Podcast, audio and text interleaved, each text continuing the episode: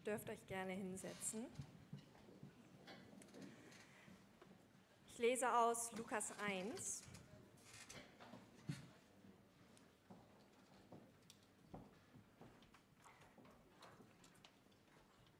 Und der Engel Gabriel kam zu Maria hinein und sprach, Sei gegrüßt, Begnadete, der Herr ist mit dir. Sie aber wurde bestürzt über das Wort und überlegte, was für ein Gruß dies sei. Und der Engel sprach zu ihr, Fürchte dich nicht, Maria, denn du hast Gnade bei Gott gefunden. Und siehe, du wirst schwanger werden und einen Sohn gebären, und du sollst seinen Namen Jesus nennen. Dieser wird groß sein und Sohn des Höchsten genannt werden, und der Herr, Gott, wird ihm den Thron seines Vaters David geben. Und siehe, Elisabeth, deine Verwandte, auch sie erwartet einen Sohn in ihrem Alter, und dies ist der sechste Monat bei ihr, die unfruchtbar genannt war. Da sagte Maria, von ganzem Herzen preise ich den Herrn, und mein Geist jubelt vor Freude über Gott, mein Retter. Denn er hat mich, seine Dienerin, gnädig angesehen eine geringe und unbedeutende Frau. Ja, man wird mich glücklich preisen, jetzt und in allen kommenden Generationen. Er, der Mächtige, hat Großes an mir getan. Sein Name ist heilig.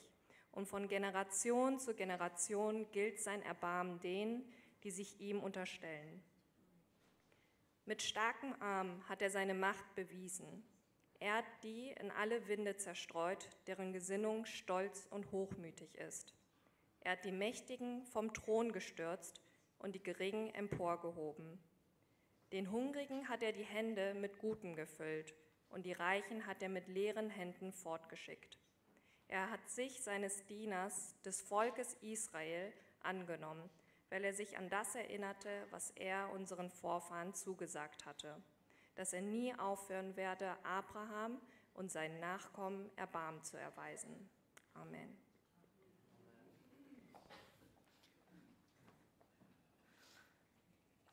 Amen. Ich möchte zu Anfang beten, dann lass uns einsteigen in diesen Text. Jesus, wir danken dir dafür, dass du auf die Welt gekommen bist.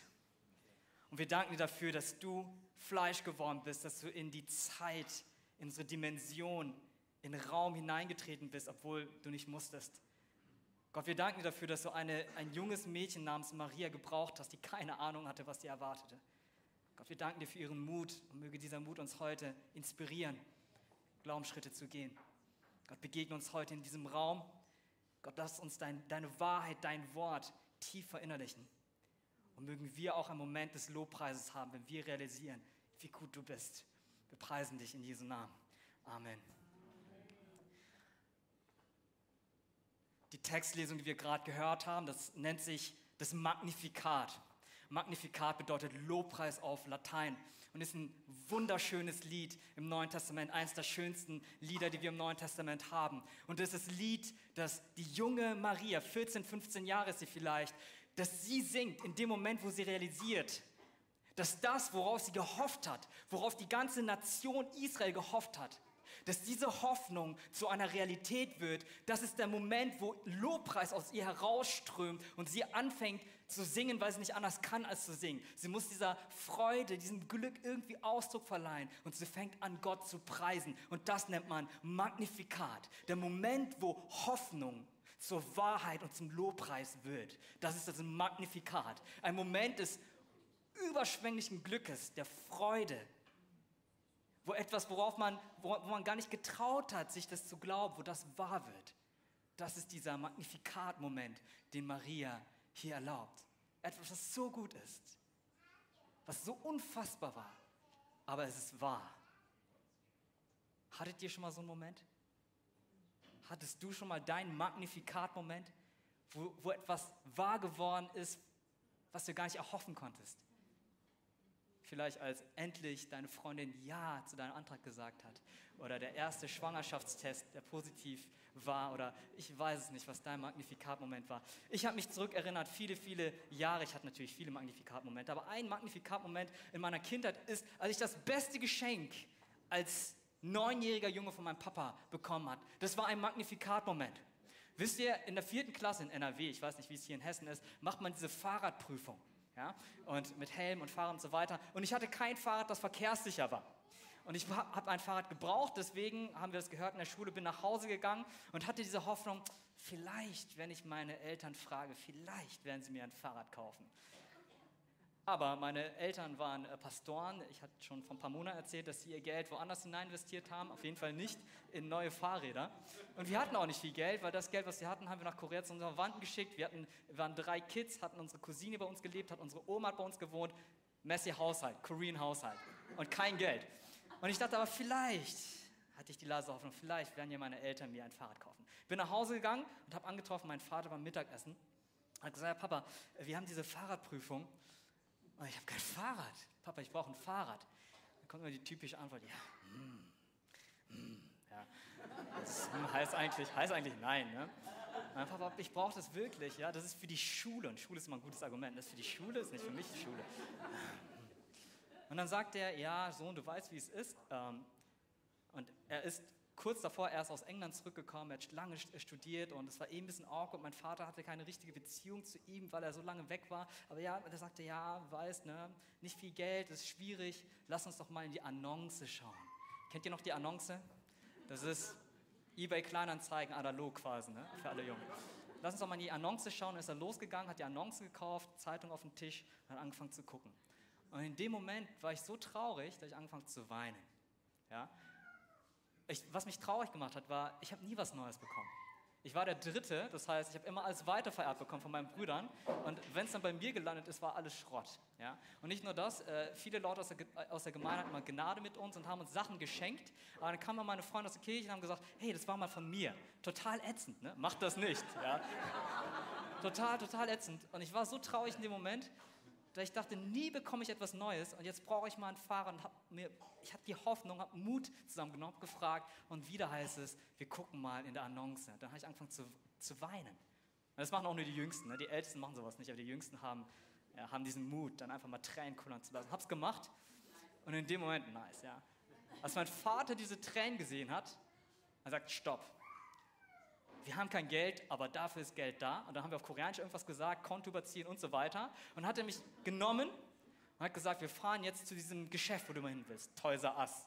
Und hat er mich mitgenommen zu Toys R Us und da war ein Riesenhall mit ganz, ganz vielen Fahrern und hat dann gesagt, such dir ein Fahrrad aus, ich kaufe dir alles, was du willst. Und das war mein Magnifikat-Moment. Ich kannte es nicht. Ja? Mein Vater war nie da gewesen, Geld hatten wir auch nie. Und ich hatte immer nur gebrauchte Sachen. Und in dem Moment hat er gesagt, such dir ein Fahrrad aus ich kaufe dir, was du möchtest. Und ich konnte es nicht fassen. Es war zu gut, um wahr zu sein. Es war eine Hoffnung, die leise in mir war, aber dass sich das materialisiert in ein Fahrrad, hätte ich nie geglaubt. Mein Magnifikat-Moment. Es war ganz, ganz wichtig für mich als neunjähriger Junge, dass mein Papa sagt, kauf dir, was du möchtest. Ich werde es dir kaufen, auch wenn ich mein Konto überziehen muss. Marias Geschenk war ein ganz anderes, noch ein viel, viel größeres. Maria ist auch ein junges Mädchen. Ausleger sagen 14 bis 16 Jahre alt. Und ihr erscheint ein Engel und der Engel sagt ihr, du wirst ein Geschenk vom Himmel bekommen. Und zwar, dass der Messias, der Spross Davids, auf den, die, auf den die Israeliten Jahrhunderte gewartet haben, er wird kommen. Und er wird retten. Und sein Königtum wird sein von Ewigkeit zu Ewigkeit. Und weißt du was, Maria? Dir, dir wird dieser Sohn gegeben werden. Und das ist ihr Magnifikat-Moment. Sie ist komplett blown away, weil sie es nicht glauben kann. Und heute wollen wir uns drei Punkte anschauen. Der erste Punkt ist Marias Magnifikat-Moment. Wie kam es dazu? Punkt 1 ist ein Glaubensschritt. Punkt 2 ist Zuspruch und Wahrheit. Punkt 3 ist eine neue Erkenntnis. Diese drei Punkte wollen wir uns in den nächsten 30 Minuten, 25 Minuten anschauen. Und geht einfach mit mir mit, wie in diesem jungen Mädchen, 14 bis 16 Jahre alt, eine ganz, ganz große Hoffnung, die in ihr, aber und im gesamten Volk Israel da war, wie diese Hoffnung zum Lobpreis wird. Steig mit mir ein. Punkt 1. Bevor der Lobpreis von Maria da war, war erstmal eine unglaubliche Botschaft da und da war auch erstmal Zweifel da und da war auch ein Glaubensschritt da. In Vers 31 erscheint der Erzengel Gabriel der Maria und sagt, Maria, du wirst schwanger werden. Du wirst schwanger werden und der Sohn, den du gebären wirst, ist nicht irgendein Sohn, sondern das ist der Spross Davids. Er ist der Sohn des Höchsten und sein Königtum wird sein von Ewigkeit zu Ewigkeit zu Ewigkeit. Das ist die Botschaft, die unfassbare Botschaft, die Maria, ein junges Mädel aus der Provinz Nazareth, bekommt. Und weil diese Nachricht so unglaublich ist, hat sie Fragen. Und wisst ihr, diese Botschaft war mindestens auf drei Ebenen unglaublich. Die erste Ebene ist, dass Gott überhaupt spricht. Zuvor hat Gott, das haben wir letzte Woche von Danny gehört, 400 Jahre lang nicht gesprochen mit seinem Volk. 400 Jahre lang Funkstille. Das heißt, es ist überhaupt ein Wunder und unglaublich, dass Gott überhaupt spricht. Das ist die erste Ebene. Die zweite Ebene ist, es ist unfassbar, was der Engel ihr eigentlich sagt. Und zwar sagt der Engel, Gott wendet sich der Welt zu. Und er wendet sich nicht nur zu, sondern er wird Mensch, er inkarniert, er wird Fleisch, er kommt in Raum und Zeit. Das, was sich kein Mensch vorstellen kann, das passiert. Dass Jesus, der Sohn Gottes, der Spross Davids, kommt tatsächlich. Der Inhalt war auch unglaublich. Und was noch unglaublich war, ist, mit wem der Engel gesprochen hat. Der Engel spricht hier nicht mit dem Hohenpriester, spricht nicht mit einem König, sondern der Engel spricht mit einem jungen Teenage-Mädel, die null sozialen Status hat. Die ist nicht verheiratet, sie kommt wahrscheinlich aus Armenhause und sie kommt aus der Provinz Nazareth, von der später der Jünger Nathanael sagt, was kommt denn schon Gutes aus Nazareth? Ja. Diese Botschaft ist völlig unglaublich. Und deswegen hat Maria Zweifel. Vers 29. Lesen wir mal, was sie, was sie denkt. Maria aber, Vers 29, überlegte, was das für ein Gruß sei. Und dieses Wort überlegen auf Griechisch steht der Dialogizomai. Das bedeutet, mit sich selbst in einen Dialog treten, in ein Zweifel, in ein Zwiegespräch treten, sich fragen, hey, ist das überhaupt wahr? Ist ja klar, dass sie Fragen hat. Ja, sie fängt an zu zweifeln. Kann das wahr sein? Und sie zweifelt nicht nur, sondern sie fängt auch an zu fragen. Vers 34. Maria aber sprach zum Engel, und wie wird dies geschehen, da ich von keinem Mann weiß? Wisst ihr, vor 2000 Jahren wussten sie auch schon genug von Biologie, dass eine Jungfrau nicht schwanger wird und kein Kind gebärt. Dazu gehören zwei Menschen. Und sie sagt, der zweite Mensch, den gibt es noch nicht in meinem Leben. Ich habe noch nie einen berührt. Und der Josef, mein Verlobter, den habe ich noch nicht angefasst.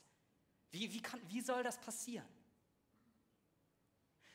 Und findet ihr es nicht total menschlich und auch total nachvollziehbar, dass Maria diese Fragen hat?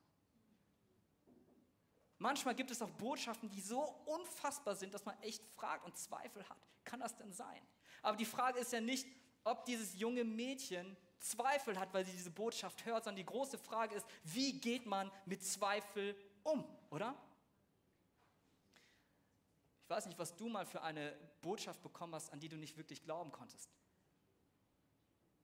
Wenn hier jemand reinkommen würde und sagt, ja, by the way, der Krieg in Israel ist vorbei und Ukraine und Russland haben sich auch wieder versöhnt, die äh, Russen haben die Gebiete wieder zurückgegeben, wird ja niemand glauben.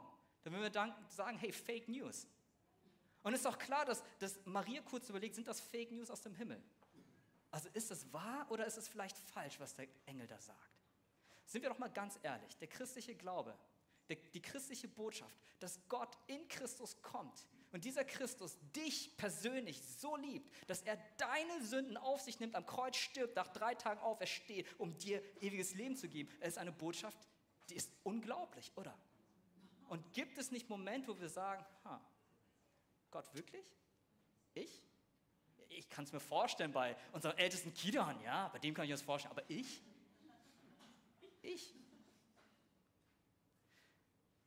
Maria Zweifel, und vielleicht hast du auch manchmal Zweifel.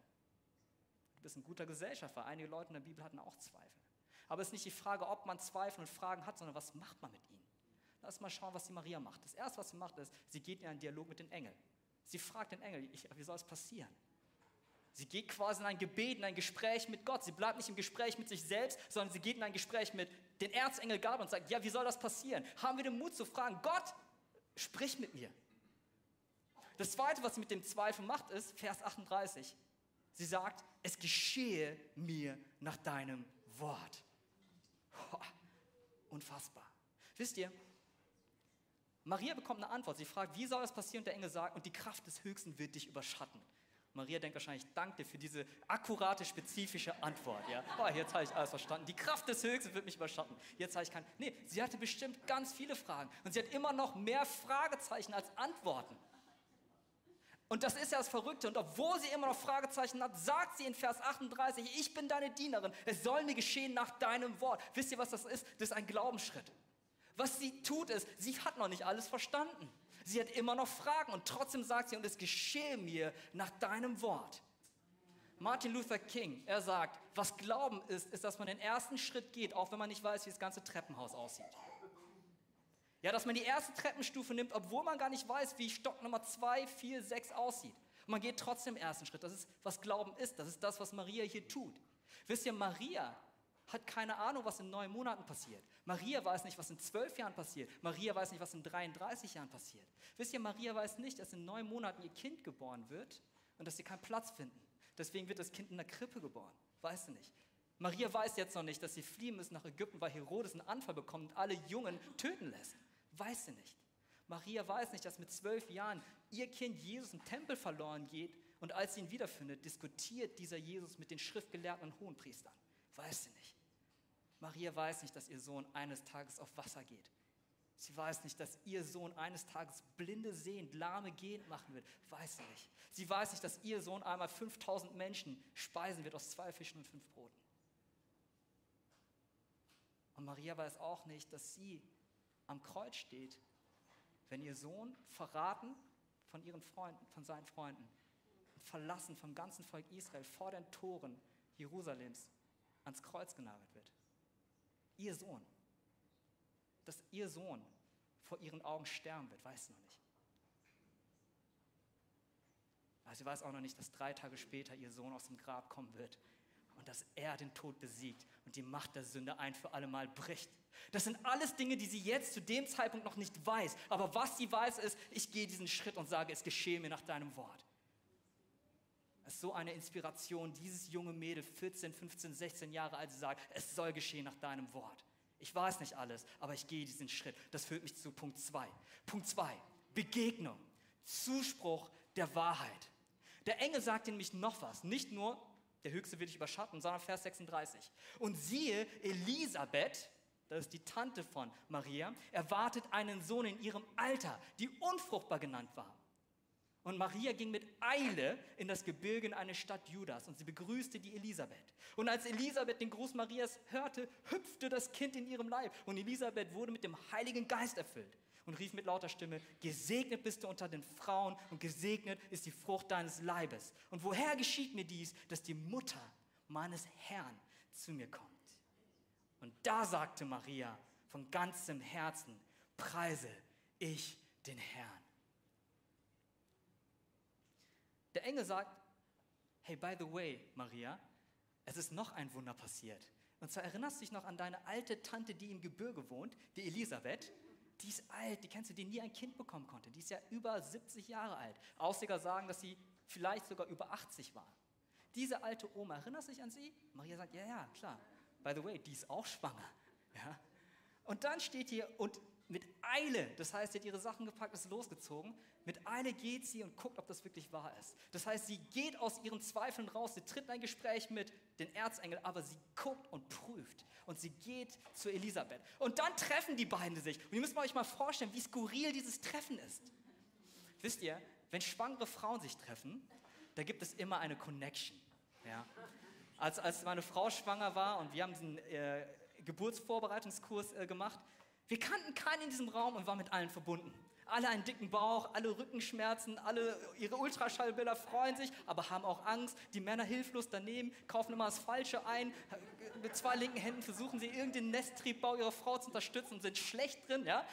Und das ist immer so ein Blick rüber und alle so, ja. Man weiß einfach, wie es, wie es einander geht, gell? Und hier treffen auch zwei schwangere Frauen aufeinander. Und die haben diese Connection, beide schwanger. Aber die haben noch mehr Connection, sind verwandt miteinander. Maria ist die Nichte von Elisabeth, Elisabeth die Tante. Und sie haben noch etwas gemeinsam, und zwar ist beiden dieser Engel Gabriel erschienen. Und sie haben noch etwas gemeinsam, beide dürften nicht schwanger sein. Maria ist viel zu jung und ist nicht verheiratet, ist eine Jungfrau. Sie darf und kann, biologisch gesehen, nicht schwanger sein. Aber sie ist es. Elisabeth wiederum, die ist viel zu alt. Die ist 70, 80 Jahre alt. Das heißt, ihre, nicht Schaltjahre, wie heißt das, Wechseljahre sind schon 20, 30 Jahre her. Die kann gar nicht mehr schwanger werden. Und wisst ihr was? Und auch als sie konnte, als sie noch nicht in den Wechseljahren war, wisst ihr, auch da ist nicht schwanger geworden, weil sie unfruchtbar ist. Ihr ganzes Leben lang, sie konnte keine Kinder bekommen. Und deswegen treffen zwei Menschen aneinander. Eine Oma, 80 Jahre plus, ein junges Mädel, 14, 15 Jahre. Und die sind beide schwanger. Und eigentlich können sie biologisch gesehen nicht schwanger sein. Eine zu jung, Jungfrau, die andere unfruchtbar alt. Und dann treffen sie aufeinander und sehen, du bist ja schwanger. Du bist ja auch schwanger. Ja? Ich habe mal ein Bild mitgebracht, das vielleicht so ein bisschen äh, zeigt. Äh, ein orthodoxes Bild ist das. Da ist diese alte Elisabeth und die ist schwanger. Und Maria kommt wahrscheinlich und sagt, aber Tante, wie kommt es, dass du schwanger bist? Ja, und die Tante sagt, ja, keine Ahnung. Ja, der Engel Gabriel ist mir erschienen, auf einmal ist mein Bauch gewachsen. Und die Elisabeth dachte, ey, entweder wurde ich nicht zu einer Hochzeit eingeladen, oder du hast ein uneheliches Kind, was mit dir passiert? Du darfst auch nicht schwanger werden. Und sagt, ja, keine Ahnung, der Engel Gabriel ist mir erschienen. Und dieses, dieses Moment, ne, oh, da versteht nicht jemand. Das gleiche Ding ist dir passiert. Der gleiche Engel ist erschienen. Und du bist auch schwanger. Was für ein Moment, was für ein skurriles Treffen, oder? Und nicht nur dies, dass sich einander treffen, was ein Wunder genug wäre, sondern diese Tante sagt zu ihrer Nichte Maria, Maria, gesegnet ist die Frucht in deinem Leib. Und woher habe ich die Ehre, dass die Mutter meines Herrn, meines Königs, meines Gottes zu mir kommt? Die beiden treffen aufeinander. Und das ist Wunder genug. Aber die ältere der beiden, die Elisabeth, schaut sich Maria an und sagt, das Kind in deinem Bauch ist Gott. Das Kind in deinem Bauch ist der Spross Davids, auf den wir gewartet haben. Und da ist der Moment, wo Maria anfängt wirklich zu glauben. Denn erst hier kommt der Lobpreis von Maria. Wisst ihr, man hätte doch denken können, der Engel erscheint und sagt, Maria, du bist schwanger. Und direkt kommt der Lobpreis, gepriesen ist der Herr. Nee, die Bibel ist da viel zu ehrlich. Weil die Bibel sagt, Maria hatte erstmal Zweifel, hat sich gefragt. Und Maria wollte es nachprüfen. Und erst jetzt, 15 Verse später, fängt ihr Lobpreis an. Sie muss es erstmal verarbeiten. Und warum fängt erst hier der Lobpreis an? Ist es nicht so, dass wir Menschen manchmal eine lange Leitung haben? Manchmal hören wir etwas und sagen, ja, das könnte wahr sein. Und dann müssen wir es ein zweites, drittes, viertes Mal hören, damit wir verstehen, es ist wirklich wahr. Als ich mich bekehrt habe mit 16 Jahren, habe ich das Evangelium wahrscheinlich schon tausendmal gehört von meinem Vater. Auf Koreanisch, muss ich dazu sagen. Ja? Aber ich habe mich erst mit 16 Jahren bekehrt, als ich das tausend erste Mal auf einer Jugendfreizeit gehört habe. Von einem Bruder Sadaichuk. Er hat gesagt, Jesus ist für dich am Kreuz getroffen. Bam, es hat mich getroffen. Er ist für mich gestorben. Ja, mein Vater hätte gedacht, ey, das sage ich seit 16 Jahren. Ja? Aber manchmal müssen wir das gleiche, die gleiche Wahrheit nochmal hören. Weil Glauben, Römer 10, 17, kommt durch die Verkündigung und das Hören der Botschaft. Wir müssen es hören und hören, verkündigen und wieder verkündigen. Tut das mit euren Kindern, dass wir immer wieder das Evangelium verkünden, weil dadurch entsteht Glauben. Marias Glaube entsteht nicht nur, weil sie es vom Engel gehört hat, sondern weil sie es von ihrer Tante nochmal hört. Und diese Tante ist nicht irgendeine Tante, sondern ihr ist genau das Gleiche passiert. Sie ist quasi ein Glaubensbrother, Sister. Ja? Und ist das nicht wirklich so, dass so wichtig ist, guck mal, wenn wir hier in diesem Raum sitzen und sagen, wir preisen heute Morgen Gott. Ich bin total ermutigt, wenn ich sehe, dass der Olli Strecker auch Gott preist. Dass dieser Jesus Christus auch in einem Olli wohnt. Ist doch verrückt, oder? Es ermutigt mich, wenn ich überlege, dass dieser Jesus Christus und sein Geist nicht nur in mir wohnt, sondern auch im Cornelius, auch im Olli. Das ist die Gemeinschaft der Heiligen, das ist eine Glaubensgemeinschaft. Und wir brauchen die. Und einige Dinge können wir nicht aus uns selbst heraus verstehen, sondern wir brauchen den Zuspruch der Wahrheit von einem Bruder oder von einer Schwester. Das ist, was Kirche ist. Und genau das erlebt Maria gerade und das ist der Moment, wo ihre Hoffnung Lobpreis übergeht, wo sie nochmal hört, die gleiche Wahrheit, die sie schon mal gehört hat, hört sie von einer Glaubensschwester und sagt, oh, es ist wirklich wahr. Wer ist deine Elisabeth? Wer ist deine Elisabeth? in der auch der Geist Gottes wohnt und dir die Wahrheit Gottes sagt. Wir brauchen das manchmal. Wir werden später hinten als Gebetsteam stehen und wenn du echt Wahrheit über dein Leben ausgesprochen haben möchtest, dann komm und wir werden für dich beten und Wahrheit Gottes will dich aussprechen, weil es so wichtig ist. Wir vergessen diese Wahrheit so oft. Deswegen brauchen wir Glaubensgeschwister, brauchen wir unsere Elisabeths, in denen auch der Geist Gottes lebt und die sagen, was wahr ist und die einfach sagen, was Gott schon längst gesagt hat. Ist es nicht das, was wir am Sonntag tun? Wir sagen einfach, was Gott gesagt hat und wir sagen, Amen, so ist es. Das führt mich zum dritten Punkt. Und dann kommt die Erkenntnis. Ein Gott, der mich gnädig ansieht. Vers 48. Und dann fängt sie an zu singen und sie singt auf eine wunderbare Art und Weise. Wir wissen gar nicht, wie die Melodie sich anhört. Der Bach hat es mal versucht, 1723 zu vertonen. Und das ist wunderschön. Geht nach Hause, hört sich das an vom Bach. Magnifikat. Magnifikat! Ja, das soll nämlich ein Riesenchor weil die singen, um irgendwie diese Emotion von Maria wiederzugeben, wie sie sich gefreut hat in dem Moment, wo sie verstanden hat, Gott hat mich, Vers 48, hat mich, ist ein ganz persönliches Lied, mich, seine Dienerin, gnädig angesehen, eine geringe und unbedeutende Frau. Ja, man wird mich glücklich preisen, jetzt und in allen kommenden Generationen. Er, der Mächtige, hat Großes an mir getan. Ganz persönliches Lied. Und dann wird es ein bisschen allgemeiner. Sein Erbarmen gilt denen, die sich ihm unterstellen. Er hat die Mächtigen vom Thron gestürzt und die Geringen emporgehoben. Den Hungrigen hat er die Hände gefüllt und die Reichen hat er mit leeren Händen hinfortgeschickt. Das ist ihr Lied, das ist ihr Magnifikat, das ist ihr Lobpreis an den Herrn. Und sie singt es, weil sie gemerkt hat, Gott, du sprichst zu mir. Du wendest dich nach 400 Jahren der Welt zu. Du kommst, wirst Mensch und du brauchst mich dazu? Nicht Maria, die 14-Jährige? Warum nicht die Königin? Warum nicht die Frau vom Hohenpriester? Warum mich? Ich habe ja von diesem Fahrrad erzählt, ja, und ich äh, möchte noch kurz die Geschichte zu Ende erzählen, damit ihr auch wisst, wie es zu Ende gegangen ist. Weil ich muss das Fahrrad nicht wieder an der Kasse abgeben, hätte ja auch sein können, ne? das wäre brutal gewesen. So war es nicht. Dann standen wir da an der Kasse und ich habe mir ein Fahrrad ausgesucht und ich habe mich nicht getraut, weil ich nicht wusste, okay, was heißt, ich darf alle Fahrräder.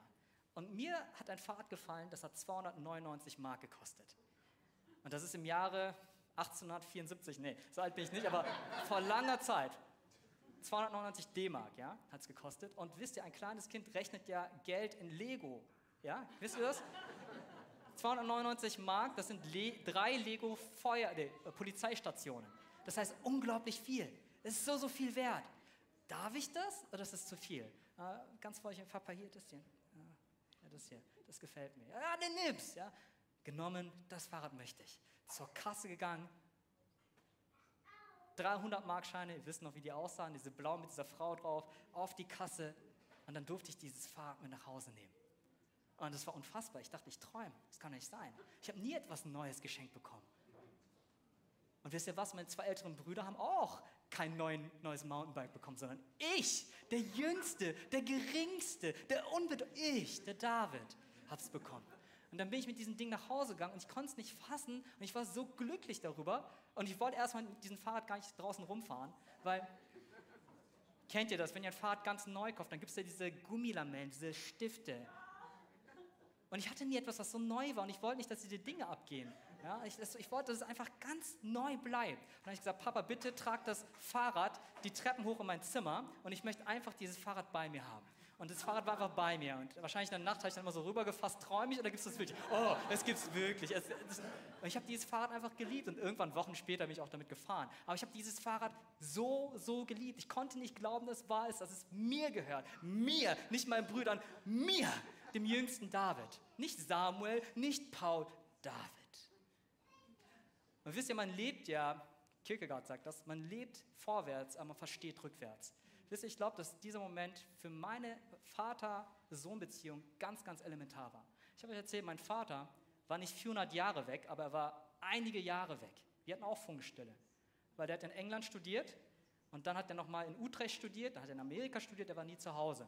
Und wenn er zu Hause war, hat er immer gesagt, ich muss mein Nun-Mun, ein Unwort für mich, meine Doktorarbeit, ich muss an meiner Doktorarbeit arbeiten. Er hatte nie Zeit für uns. Und dann war er lange Zeit beim Militär, war super streng und ich hatte irgendwie keine, Ich wusste nicht so recht, was ich meinem Vater anfangen soll. Aber in dem Moment, wo ich völlig unerwartet dieses Fahrrad für 299 Mark bekommen habe, ist ein Licht aufgegangen. Und vor einer Retrospektive merke ich, es ist ein ganz wichtiger Moment, wo ich gemerkt habe, ha, mein Vater schaut mich gnädig an. Und mein Vater liebt mich. Er liebt mich mindestens 299 D-Mark für. Mindestens. Und wisst ihr, er musste sein Konto dafür überziehen. Und er wird das machen für mich. Das bedeutet für einen kleinen Jungen sehr, sehr viel. Und für einen kleinen Jungen, der um seine Beziehung zu seinem Vater kämpft, bedeutet das ganz, ganz viel. Das sind die Worte von Maria, die sagt, Gott, du hast mich gnädig angesehen. Gott, ich, ich kann dir nichts bringen. Ich bin 14, 15 Jahre alt. Ich habe keinen sozialen Status. Ich habe keinen gesellschaftlichen Status. Ich habe viele Fragen. Aber Gott, du siehst mich. Und Gott, du ehrst mich. Und Gott, du willst mich gebrauchen. Das ist die Geschichte von Weihnachten. Die Geschichte von Weihnachten ist die Geschichte, wie Gott sich einer Welt zuwendet, die eigentlich nichts zu geben hat. Eine Welt, die eigentlich komplett bankrott ist. Und oft denken wir doch, Gott, ich habe nichts zu geben. Ich bin viel zu jung. Ich bin viel zu alt. Ich bin viel zu krank. Ich habe viel zu viele Probleme. Ich bin viel zu gebrochen in meiner Seele. Ich bin viel zu depressiv. Ich habe viel zu viele Probleme in meiner Ehe. Und ich möchte sagen, Weihnachten 2024, Gott schaut dich gnädig an. Gott schaut dich gnädig an. Und wenn er mit einer 14-jährigen Maria seine Geschichte schreibt, dann ist er mit deiner Geschichte auch noch nicht fertig. Das verspreche ich dir. Ich werde jetzt das äh, Lobpreisteam bitten, nach vorne zu kommen. Ich möchte noch gern mit uns beten. Und ich möchte ein paar Dinge über euch ausbeten, auch über mich ausbeten.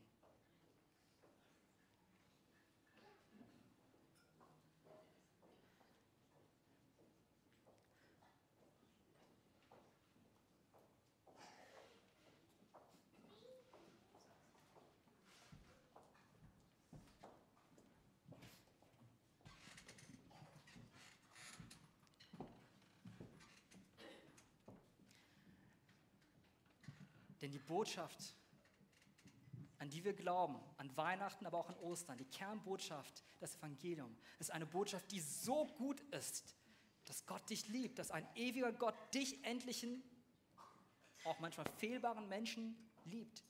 Manchmal können wir nicht dran glauben, oder? Manchmal kann ich auch nicht dran glauben. Bleib mit deinen Zweifeln nicht alleine. Und vielleicht möchtest du heute Morgen einen Glaubensschritt gehen, dass du neu auf diesen Gott zugehst und sagst, ich verstehe nicht alles. Ich verstehe vielleicht auch nicht alles in diesem Bereich. Aber ich möchte sagen, es geschehe mir nach deinem Wort. Möchtest du heute Morgen vielleicht Glaubensschritte gehen? Vielleicht sagst du, boah, ich kenne diese Wahrheit und ich habe diese Wahrheit schon so oft gehört.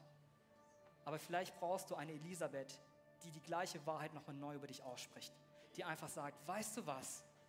Du bist ein Kind Gottes und weißt du was, er schaut dich heute gnädig an. Ich lade dich ein, gleich werden hinten ein paar Leute im Gebetsteam stehen und wir wollen einfach diese Wahrheit über dich aussprechen. Weil die Welt sagt ganz oft was anderes. Du bist nur gut, wenn du gut leistest, du bist nur gut, wenn du das und das und das machst. Gott schaut dich gnädig an. Und das möchten wir heute über dich aussprechen. Das Dritte, was wir sagen möchten oder was ich gerne sagen möchte, ist, manchmal glauben wir, das Evangelium ist nur für die, die ihr Leben unter Kontrolle haben. Und wisst ihr, spätestens seit Corona wissen wir, wir haben nichts in unserer Kontrolle. Das ist ich, für mich die einzig gute Lehre aus Corona. Wir haben nichts unter Kontrolle. Und wenn du dein Leben nicht unter Kontrolle hast, wenn du sagst, du bist viel zu traurig, viel zu depressiv, du leidest, bist vielleicht wie ich chronisch krank, dann schau mal in die Bibel rein. Schau, lies mal Matthäus 1, das Familienverzeichnis von Jesus. Meine Güte, meine Güte. Betrüger, Lügner, Mörder, Ehebrecher, Patchwork-Families, name it, es gibt alles. Das sind die Menschen, mit denen Gott seine Geschichte schreibt.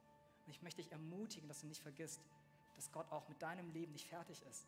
Und dass Gott, wenn er mit einer Maria, mit einem Jakob, mit einer Tamar, mit einer Rahab, einer Prostituierten, einem König David, Ehebrecher, Mörder, wenn er mit diesen Menschen Geschichte schreibt, er tut es auch mit dir. Und ich möchte dich ermutigen, lass das Jahr 2024 nicht ein Jahr werden, wo du einfach hineinlebst. Weiß, dass Gott mit dir Geschichte schreiben möchte. Gott möchte durch dich in Oberursel, in deinen Job, in deine Familie hineinwirken. Und er tut das mit ganz gewöhnlichen, gebrochenen Menschen. Ich bete, lasst uns gerne dazu aufstehen und dann lasst uns den Herrn preisen. Und ich lade euch ein, kommt auch in eine Zeit des Gebets, wenn ihr Gebet braucht. Ein paar Leute werden hinten stehen und einfach Wahrheit über euch aussprechen. Jesus, wir danken dir dafür, dass du in die Welt gekommen bist und dass der Weg, den du gewählt hast, in die Welt hineinzukommen, so normal ist, dass er so verrückt für uns erscheint. Gott, du bist nicht gekommen, indem du einfach vom Himmel gefallen bist als, als der König mit einer Krone auf und alle mussten sich verneigen. Sondern Christus, du hast eine, eine Frau, ein junges Mädchen, ein Teenie erwählt, um hineinzukommen. Gott, du hast den Glauben in ihr gesehen, eine Frau, die nicht alles verstanden hat, aber gesagt hat, ich möchte, dass es so geschieht, wie du sagst, auch wenn ich nicht alles verstehe. Gott, ich möchte dich bitten, dass du in uns ein Glauben erwächst. Gott, dass du uns hilfst, den ersten Schritt zu gehen, auch wenn wir nicht das ganze Treppenhaus sehen. Dass wir sagen, Gott, so viele Fragen habe ich, aber am Ende weiß ich, dass du gut bist. Am Ende weiß ich, dass ich dir vertrauen kann. Am Ende weiß ich, dass Gutes und Barmherzigkeit in dir zu finden ist. Gott, ich will dich bitten für all die Menschen, die hier sitzen und sagen, ich habe diese Wahrheit schon so oft gehört. Ich habe sie so oft gehört und ich kann es nicht glauben. Gott, ich will dich bitten für Elisabeth in ihrem Leben, dass diese Gemeinde auch eine Elisabeth sein kann, wo die gleiche Wahrheit einfach nochmal als Glaubenbruder oder Glaubensschwester ausgesprochen wird. Ja, der Herr schaut gnädig auf dich. Und ich möchte dir heute zusprechen. Jeder, der hier sitzt und sagt, ich habe es so oft gehört, aber ich kann es nicht glauben. Ich kann glauben, dass die Person neben mir oder hinter mir oder vor mir, dass Gott gnädig auf sie schaut, aber ich doch nicht. Doch, Gott schaut gnädig auf dich. Er schaut nicht nur gnädig auf dich, sondern er will mit dir seine Geschichte schreiben. Danke Gott, dass du es tust. Nicht nur mit den perfekten Menschen, nicht nur mit den Daniels, die sich irgendwie nie was zu Schulden haben lassen kommen, sondern auch mit den Davids, auch mit den Rahabs. Auch mit den Ruths. Und auch mit mir. Danke, Jesus. Und danke, Jesus, dass du die Liebe meines Lebens bist. Und dass du mich siehst. Und dass du geboren bist an Weihnachten. Wir preisen dich und beten dies in Jesu Namen. Amen.